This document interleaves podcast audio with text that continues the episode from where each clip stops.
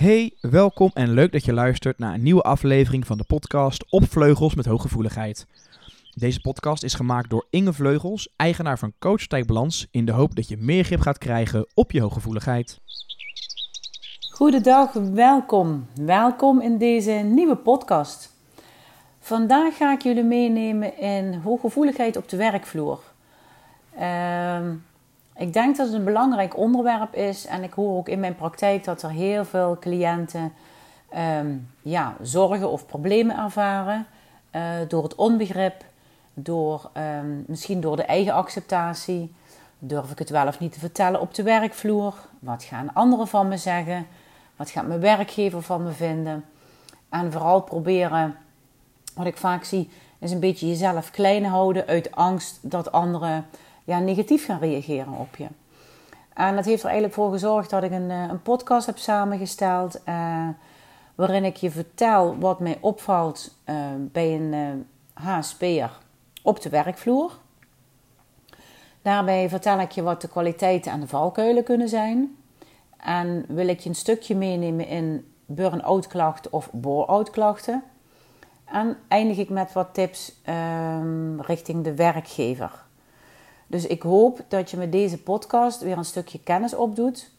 Maar vooral wat ik hoop is dat je mag gaan ervaren dat waar je ook bent, uh, hooggevoeligheid, dit mooie aangeboren temperament, gewoon een toegevoegde waarde kan zijn.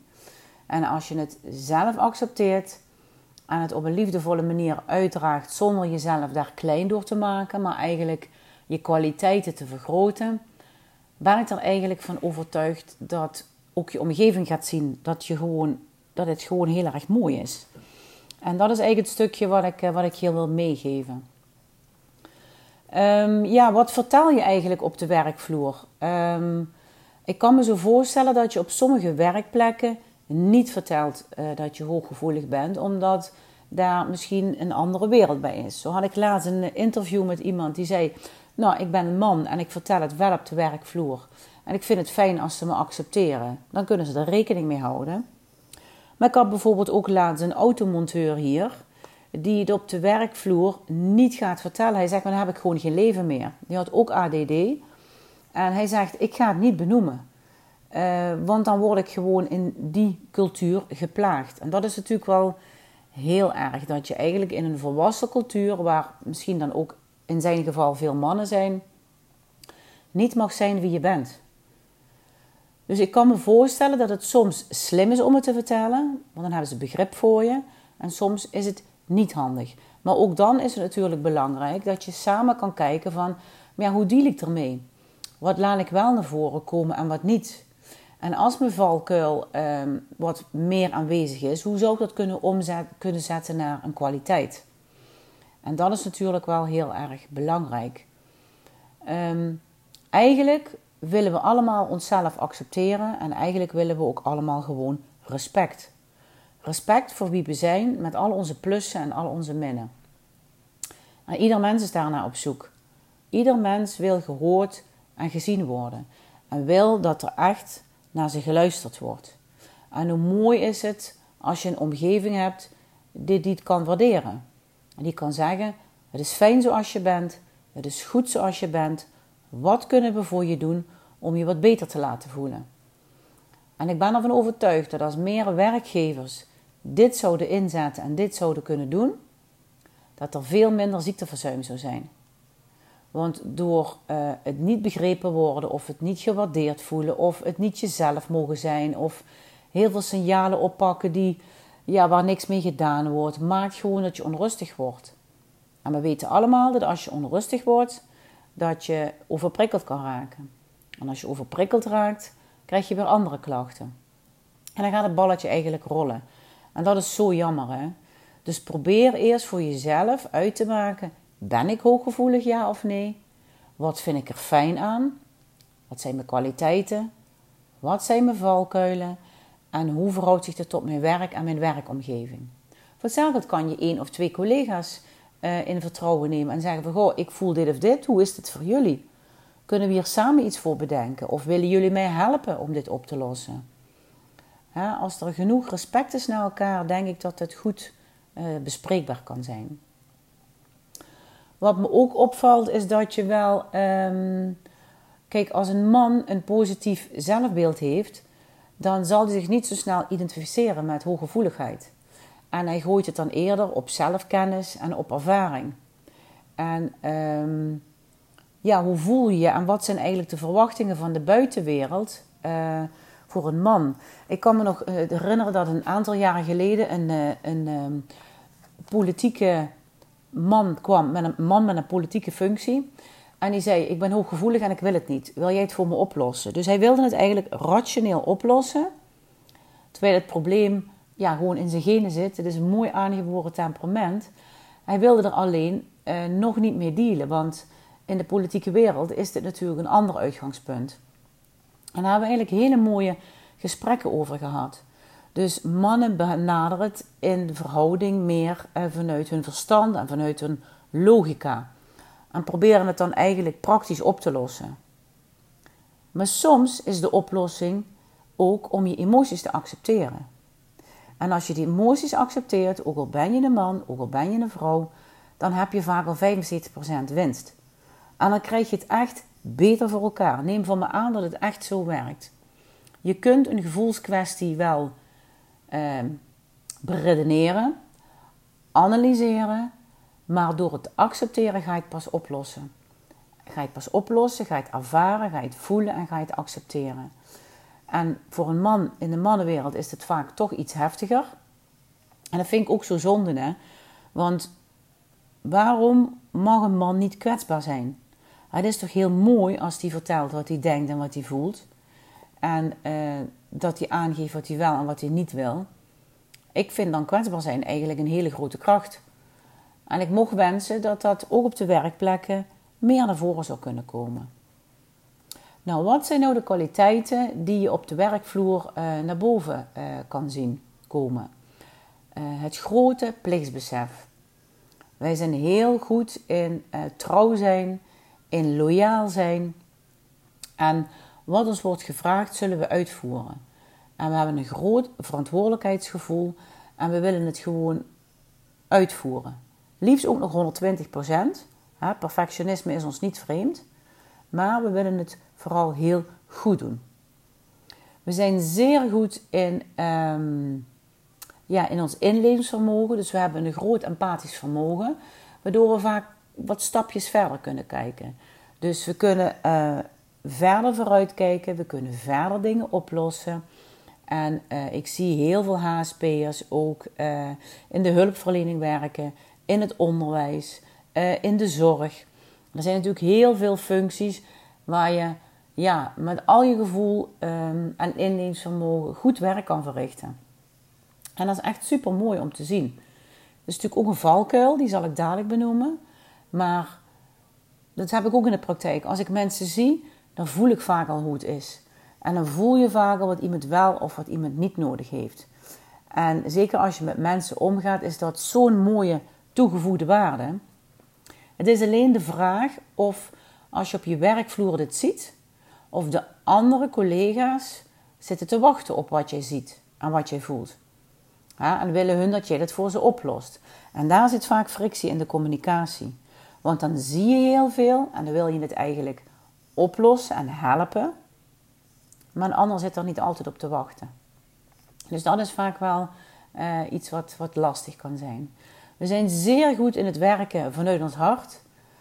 Ha, het voelen staat eigenlijk bij ons op nummer 1. En ja, ik zeg altijd, het is hard te werken, het is zielenwerk. En eigenlijk vloeit dat vanzelf uit je. We hebben daardoor dus ook heel veel aandacht voor collega's. En uh, kunnen ook bij collega's zien en voelen wat er gebeurt. Soms zelfs voor ze het zelf doorhebben. En dat is natuurlijk wel lastig, want ook hier geldt weer voor: zitten collega's op te wachten op jouw analyse, of op jouw gevoel, of op jouw directheid. We weten ook dat we best wel intens kunnen overkomen. En niet iedereen vindt ons tempo daarin fijn. Dus bekijk dat ook eens een beetje vanuit de andere kant. De intense diepgang die we hebben en het verdiepen en het verrijken maakt het heel mooi in heel veel werkgebieden. Maar nogmaals, niet alle collega's vinden dat misschien prettig. Wat ook een heel mooi component is, dat, dat we ongelooflijk creatief zijn. We kunnen vaak, ehm, als we uit ons hoofd gaan en eigenlijk naar ons hart gaan, kunnen we eigenlijk voelen wat een ander nodig heeft en komen vaak hele creatieve oplossingen. En dat is natuurlijk super leuk om te zien. En uh, blokkeer dat eens een keer voor jezelf. Uh, ga dan eens een keer de natuur in. Ga eens wandelen. Uh, pak een hobby. Ga creatief dingen doen, zodat je uit je hoofd gaat. En vaak komen dan de oplossingen eigenlijk vanzelf. Bij mij werkt dat zo ook. Als ik ga wandelen of ga edelsmeden, dan ben ik eigenlijk in, uit mijn hoofd en in mijn hart. En vaak komen dan de leukste oplossingen naar boven. En dat is natuurlijk ook een stukje gave van, um, van een HSP'er. Dus er zijn heel veel mooie kwaliteiten. Perfectionisme kan een kwaliteit zijn, want we willen het graag goed doen. Maar bij veel HSP'ers zie ik toch ook wel dat het een uh, valkuil kan zijn. Want we floreren eigenlijk het beste op 100 of 120 procent uh, aan perfectionisme. En dat is niet haalbaar. Het is niet haalbaar voor jezelf. Uh, je drijft jezelf heel erg omhoog, waardoor je grenzeloos blijft geven. Maar je doet het ook naar collega's misschien onbewust. Dus je legt de lat eigenlijk hoog. En daar is niks mis mee, maar dat moet niet elke dag zo zijn. Want dan raak je echt uitgeput. Wat me ook opvalt is dat uh, de HSP'er toch wel meer behoefte heeft aan bevestiging. Of hij het goed doet, of het akkoord is, of het prima voelt voor een ander. Maar probeer die bevestiging uh, bij jezelf te halen. En vaak als je extreme bevestiging nodig hebt van je collega's of je werkgever, zit er vaak een stukje uh, verlaagd zelfbeeld, minder zelfvertrouwen. En dan is het slim om daar samen naar te kijken. Wat maakt uh, dat je soms twijfelt aan jezelf? En ga daarover in gesprek met je werkgever. Dat is echt een heel mooi, mooi ding om daar samen aan te werken. Het moeite hebben om uh, grenzen aan te geven, dat hoor ik ook heel vaak. Het komt eigenlijk omdat we grenzeloos uh, ja zeggen, het willen geven, uh, het goed willen doen, Um, en dan maar blijven investeren. Maar op een gegeven moment raak je accu natuurlijk leeg. Hè? We hebben allemaal een werkaccu en een emotionele accu. En op een gegeven moment is dat klaar. En dan zul je toch met jezelf moeten afspreken: hier begrens ik mezelf in. En dat is zeker te leren. In therapie ik daar ook altijd heel veel aandacht aan. Want als je niet leert te begrenzen en beter leert naar jezelf te luisteren, um, hou je het niet vol. Een HSP'er is geneigd om heel veel zich te richten op de buitenwereld en te zorgen dat de ander zich comfortabel voelen. Uh, maar je moet eerst zorgen dat je jezelf ook oké voelt. En daar is heel vaak wel winst uit te halen. Hoog rechtvaardigheidsgevoel, uh, gevoelig voor wel of niet eerlijke of oneerlijke dingen op de werkvloer, of mensen die wel of niet worden voorgetrokken. Uh, ja, dat voel je aan je vingertoppen, zeg ik altijd. Het, het maakt dat je daar wat alerter op bent. een HSP'er is sowieso alert en staat heel vaak aan. Um, dus ben je daar bewust van en uh, vergelijk niet altijd met de ander. Wat ik heel vaak uh, zie, en dat is tegenwoordig natuurlijk meer in. Kijk, nu in coronatijd is dat wat anders geweest. Maar er zijn natuurlijk op heel veel plekken kantoortuinen. En kantoortuinen betekent eigenlijk voor de uh, luisteraars die niet in Nederland wonen, maar we wel in een heleboel andere landen al volgen. Ik weet niet of het bij jullie ook zo is. Kantoortuinen zijn eigenlijk grote ruimtes waar 10, 20, 30 bureaus staan en waar alle collega's samen in één ruimte werken. En dat betekent natuurlijk heel veel geluidsoverlast, heel veel prikkels, heel veel geuren, heel veel kleuren, heel veel telefoontjes, heel veel onrust, heel veel energie. En dat kan voor een HSP'er echt overweldigend zijn. Dan ben je snel afgeleid, dan ben je snel overprikkeld en dan ben je snel oververmoeid. En heel vaak hoor ik dat eigenlijk om een uur of twaalf rond de lunch eh, de HSP'ers in de kantoortuinen eigenlijk al op nul energie zitten. En dan moeten ze de hele middag nog op hun reserve-energie gaan werken. En je kan je voorstellen, als je dat langere tijd doet, dat het niet goed voor je is. Dan daalt je energie. Moeite om voor een groep te spreken hoor ik ook wel vaker, omdat ze het eigenlijk niet fijn vinden om bekeken te worden. Ik vind dat dat ook wel een stukje te maken heeft met uh, je durven presenteren. Uh, hoe sta je tot jezelf in uh, de kennis die je hebt en de kennisoverdracht. En durf je te vertrouwen en met zelfvertrouwen de dingen te delen. Um, Ik kan me jaren geleden nog voorstellen dat ik dat ook wel eens lastig vond om voor een groep te spreken. Ik geef natuurlijk ook vaak lezingen. Maar inmiddels kan ik eigenlijk wel zeggen dat ik het heel leuk vind om lezingen te geven. Omdat ik het gewoon heel leuk vind om mijn kennis over te dragen. En ik doe het op mijn manier en ik zal heus fouten maken. Maar ik heb er vertrouwen in dat ik met mijn passie en enthousiasme het kan overbrengen. En dat is toch eigenlijk het doel. En ik denk dan altijd maar zo, we kunnen allemaal nog blijven leren. Dus probeer eens af en toe uit je comfortzone te stappen. En probeer af en toe eens dat wel te doen. En als laatste uh, van de valkuil wil ik je eigenlijk nog meegeven dat uh, we toch vaak te weinig rustmomentjes nemen op een dag. En um, op het moment dat je te weinig uh, kleine korte pauzes kan nemen, kun je ook niet afschakelen, de informatie verwerken en zorgen dat je um, ja, weer een beetje de accu oplaadt. En dat is eigenlijk wel heel erg belangrijk dat je dat wel kan doen. Als laatste wil ik toch nog even meegeven dat uh, wij als HSP'ers gevoelig zijn voor uh, te warme ruimtes. Of te felle TL-verlichting of een te koude airco of vertocht. Dat is iets wat me heel vaak opvalt en ik ben dus heel benieuwd hoe zich dat verhoudt bij jullie. Ik neem even een slokje water. Ik wil je nou een klein stukje meenemen, want op de werkvloer worden natuurlijk ook heel veel uh, stressgerelateerde klachten komen naar boven. Ehm, ik hoor vaak burn-out klachten in combinatie met hooggevoeligheid. En ik wil je eigenlijk even meenemen in een stukje wat fases uh, waarop je misschien bij jezelf kan ontdekken van oh, loopt mijn stress niet te veel op? Uh, gaat mijn stress niet richting oververmoeidheid of overspannenheid of nog erger uh, burn-out? En dan is het nog een stapje een burn-out met een depressie erbij. Dus probeer voor jezelf um, goed te bewaken wat je denkt, wat je voelt, waar je energie is en wat je wel of niet aan kan. En blijf niet jarenlang levelen op een te hoog niveau. Want hoe langer je wacht, hoe heftiger de klachten worden en een burn-out komt vaak onverwachts en het kan je soms echt overvallen. Ik hoor niet voor niks heel veel mensen die zeggen: Nou, het ging jaren goed, maar op een ochtend of op een middag kreeg ik een blackout en kon ik niks meer. En dan heb ik op de bank gezeten en heb ik een week gehuild. Of ben ik zes maanden uit de relatie geweest.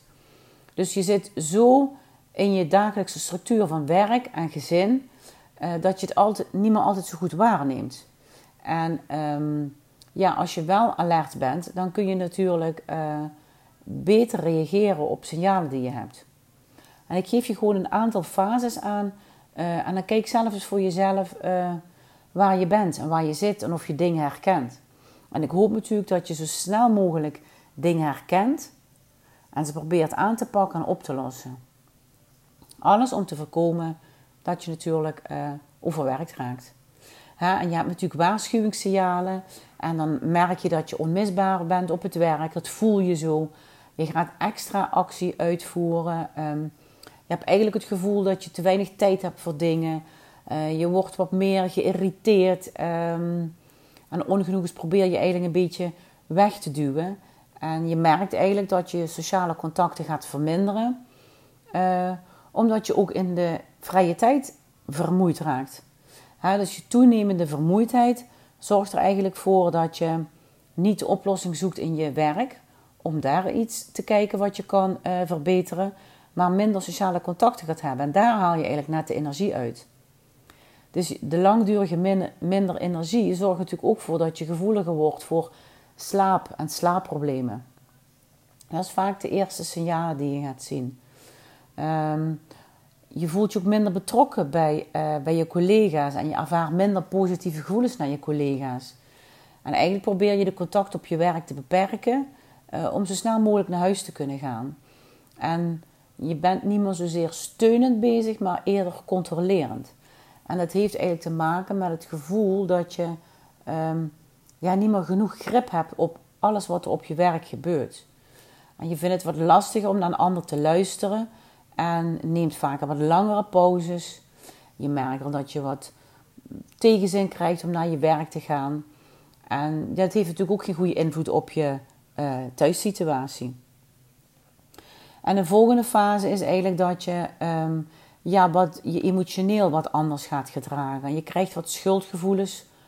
Ehm, je vindt het eigenlijk vervelend dat, je, dat sommige dingen niet meer lukken. Je piekert wat meer. Je huilt wat vaker. Je hebt het idee vast te lopen. Je ervaart onrust. Dan krijg je eigenlijk een beetje stemmingswisselingen. Ik zie ook wel eens mensen die in deze fase ook wel wat angstklachten krijgen. Dus eigenlijk merk je dat je humeur daalt en dat je wat ongeduldiger wordt voor jezelf en voor anderen en wat prikkelbaarder bent. En ehm, soms vind je het wat lastiger om om te gaan met conflicten. En eigenlijk heeft alles te maken met dat je steeds verder energetisch naar beneden gaat, waardoor je de verhouding tussen belastbaarheid en belasting niet meer goed is. Kijk, als ik te veel op mijn bordje heb, kan ik het op een gegeven moment ook niet meer dragen. Dan zal ik moeten kijken, wat kan ik doen om te verminderen? Wat kan ik doen om ervoor zorgen dat ik uh, niet belast raak? Kijk, als ik uh, heel veel werk heb en ik moet heel veel video's opnemen en podcasts... en ik ben ook nog mantelzorger op twee plekken... en je hebt nog je privéleven erbij... dan zal ik ook moeten kijken, wat kan ik anders verdelen of beter verdelen... of tijdelijk minderen, zodat ik mijn belastbaarheid weer verhoog. Mijn energie weer verhoog. En dat zijn altijd puntjes waar ik samen met je naar kijk in de therapie van in welke fase zit je en wat kan ik doen samen met jou om te zorgen dat we het energielevel weer omhoog krijgen. Want anders kom je in de fase van verzwakking. En in deze fase gaat echt je cognitie, dus je prestatievermogen achteruit. Dan krijg je wat moeite met concentratie en geheugenproblemen. En dan ga je wat onnauwkeuriger werken. Heb je bijvoorbeeld uh, wat moeite om beslissingen te nemen. En ingewikkelde dingen vind je dan wat lastiger om tot een goed einde te brengen. Dus je creativiteit, je productiviteit en je flexibiliteit dalen eigenlijk sterk. En dan ga je zwart-wit denken en dan krijg je weerstand. En dat is vaak echt wel een hele lastige fase. Uh, dus ik hoop altijd dat de mensen zo snel mogelijk als de klachten ervaren naar me toe komen. Om te zorgen dat, dit, uh, ja, dat je dit kan voorkomen. Hè, het eerste wat ook vaak wat je ziet is dat de concentratie wegvalt. En dat duurt vaak ook het langste om dat weer tot een goed herstel te brengen. Uh, dat kun je bijvoorbeeld zien, mensen die overspannen raken, vinden het bijvoorbeeld ook lastiger om op een gegeven moment op een drukke snelweg te rijden. Er gebeurt veel te veel.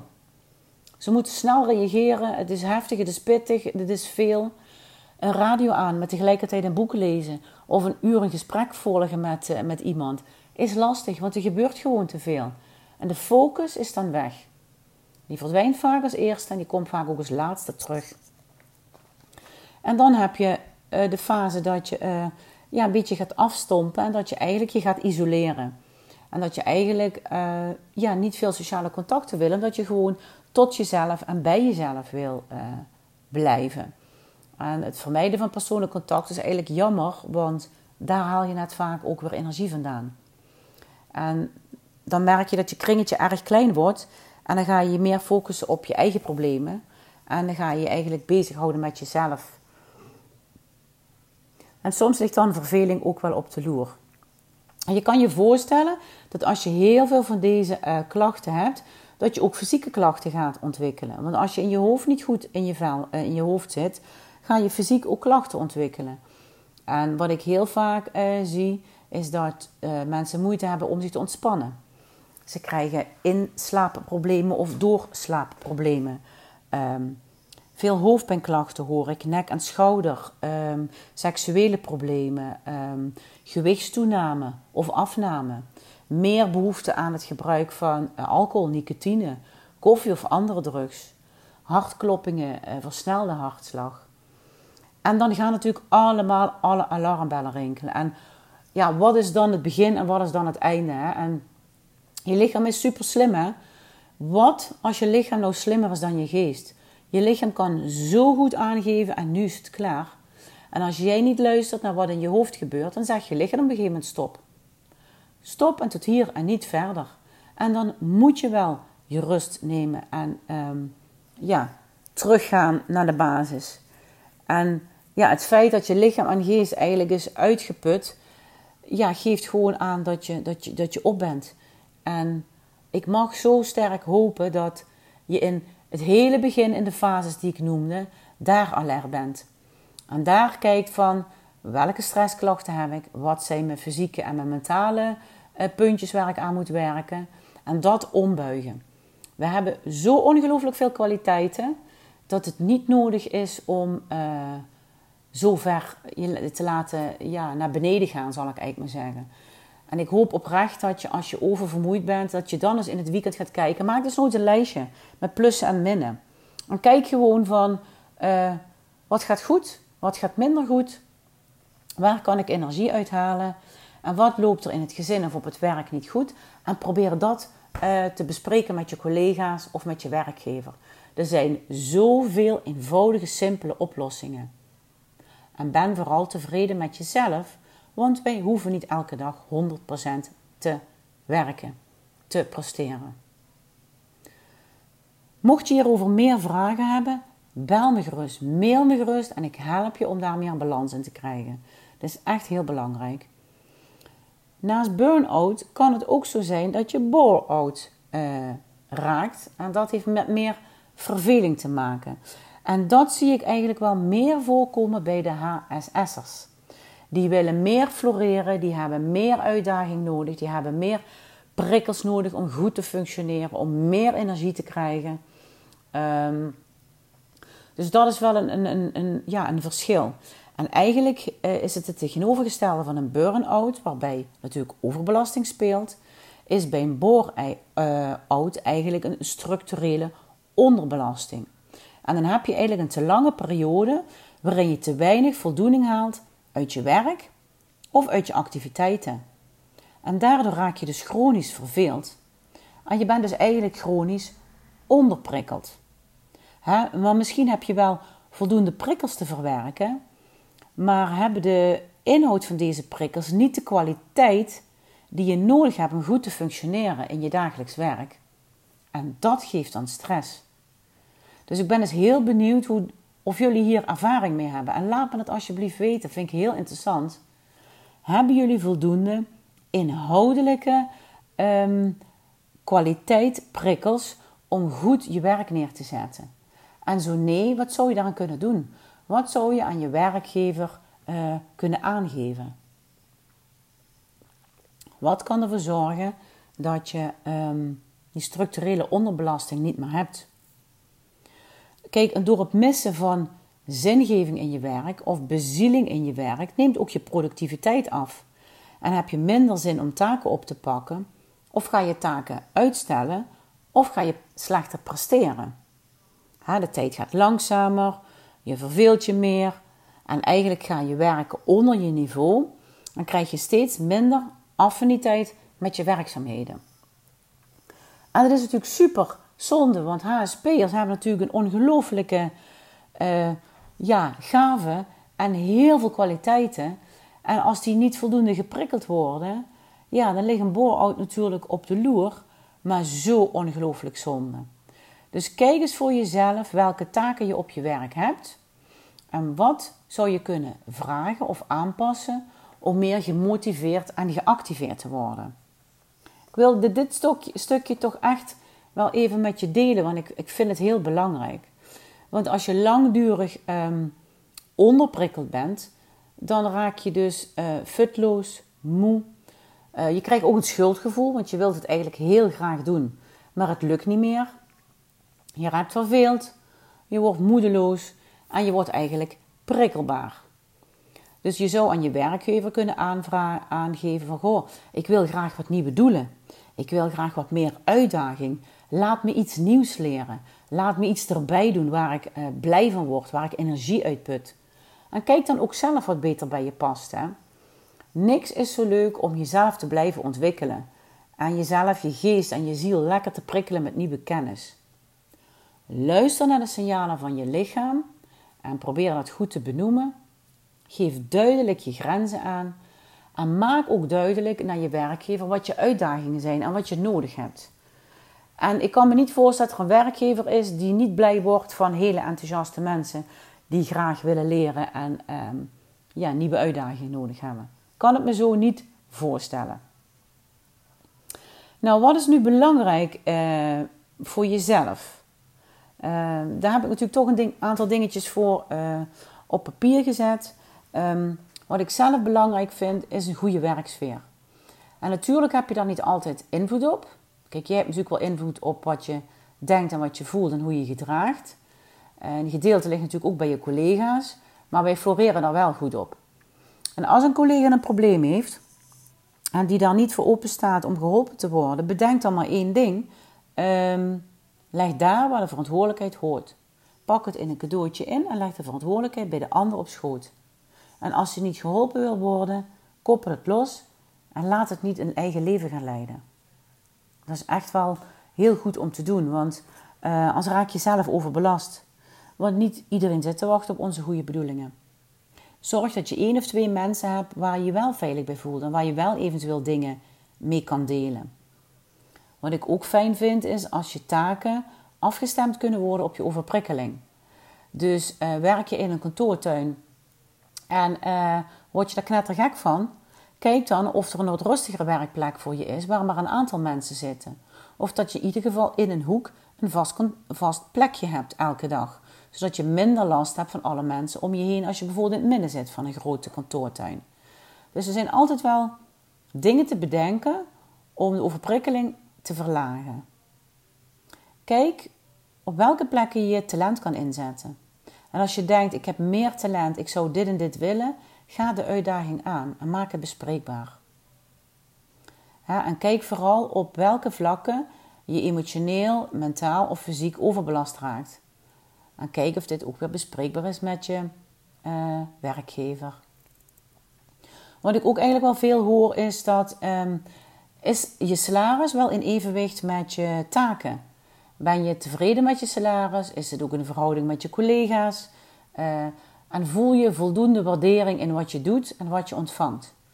En heel veel mensen vinden het heel vervelend om over geld te praten. Um, maar soms mag je dit wel bespreekbaar maken. Zeker als je daar een onprettig gevoel bij hebt. En dat is natuurlijk wel een pittige uitdaging. Maar ik denk wel dat het goed is om te doen als je daar zorgen over hebt. Dus probeer dat ook bespreekbaar te maken. Misschien in je jaarlijkse evaluatie. Dus kom op voor jezelf. Geef aan wat je nodig hebt. Zorg ook voor korte pauze of rustmomentjes. Die zijn ook heel belangrijk. Dat je even de accu kan opladen. Dat je twee of drie keer per dag even tot jezelf kan komen. Of ga bijvoorbeeld naar uh, buiten even lopen. Ga naar een aparte ruimte. Um, kijk of je even een afschermoefening kan doen. Zodat je uh, de energie bij je houdt en geen energielek hebt. Wil je daar meer over weten, dan kan ik je altijd in een één op één coaching daar natuurlijk veel meer over uitleggen. Alles om ervoor te zorgen dat je je beter voelt en je beter begrenst. Dus begrens je tijd en begrens je werkdruk. Ik heb eens iemand uh, van de gemeente begeleid, die had zo'n hoge caseload. Uh, die moest zoveel mensen op een dag zien, dat ze gewoon onnoemelijk overspoeld raakte.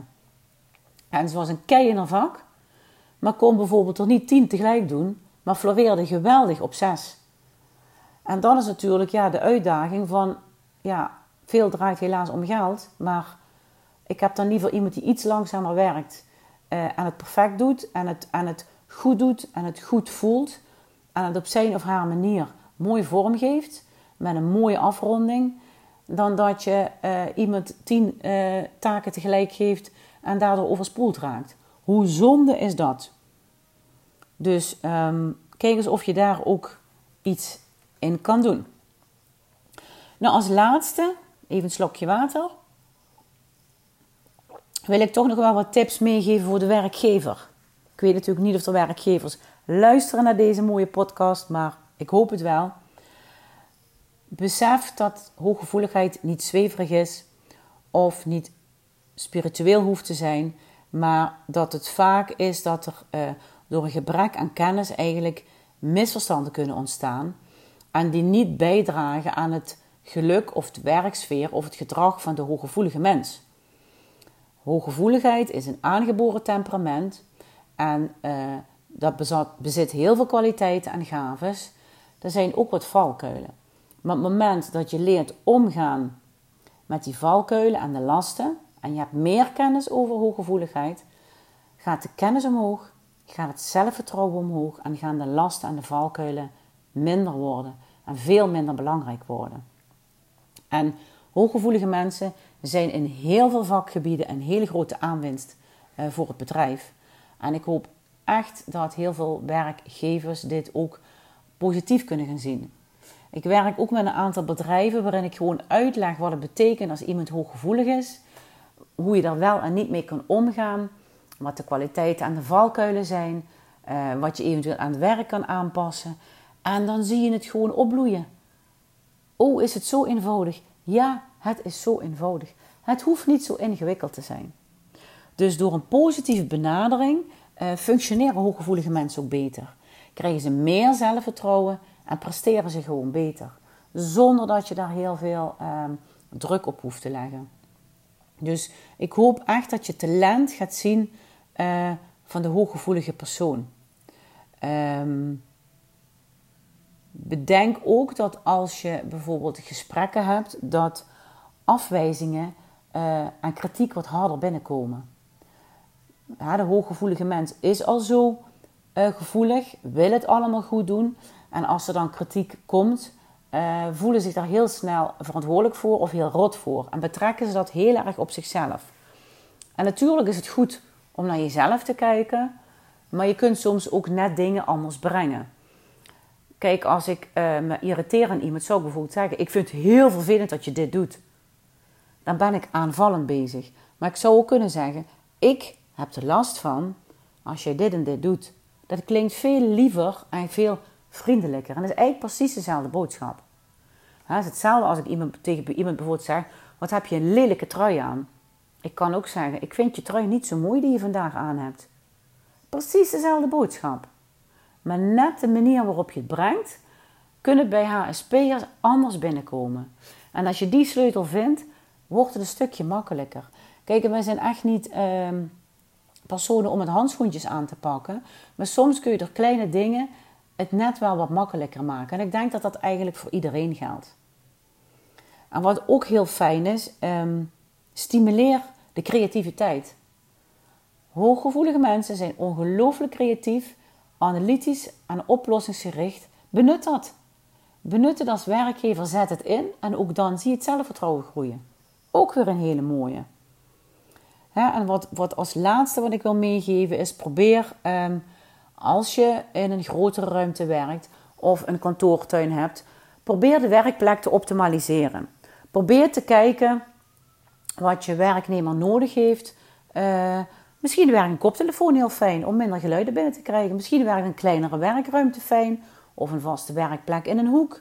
Of een, een scherm wat je kan zetten, zodat er niet te veel overprikkeling is. Er zijn zoveel kleine, eenvoudige dingen die zo helpend kunnen zijn. Uh, en dan werkt je collega gewoon prima. Hoe mooi is dat?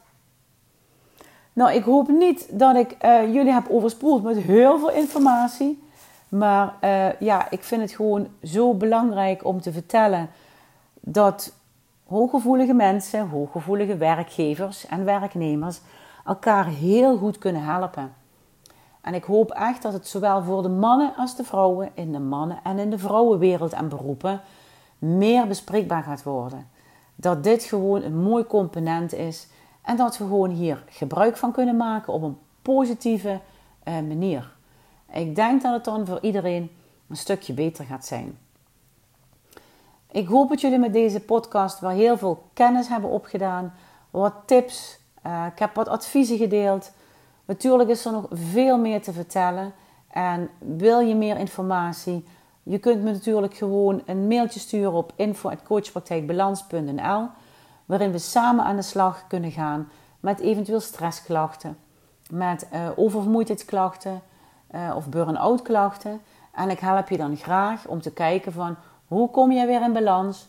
Wat heb je nodig? Hoe kun je meer energie krijgen? En wellicht help ik je dan ook met um, het aangaan met een gesprek met je werkgever. Vaak is het zo dat als het zelfvertrouwen groeit en de klachten verminderen, dat je zelf ook wel die stappen durft te zetten. Maar het komt ook wel eens voor dat ik samen met mijn cliënt naar de werkgever toe ga.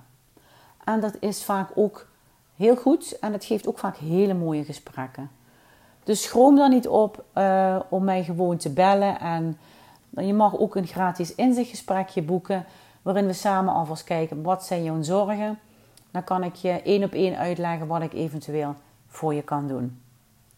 Er zijn hele mooie trajecten die je bij mij kan volgen, zoals de thuiscursus, het basistraject en het VIP-traject.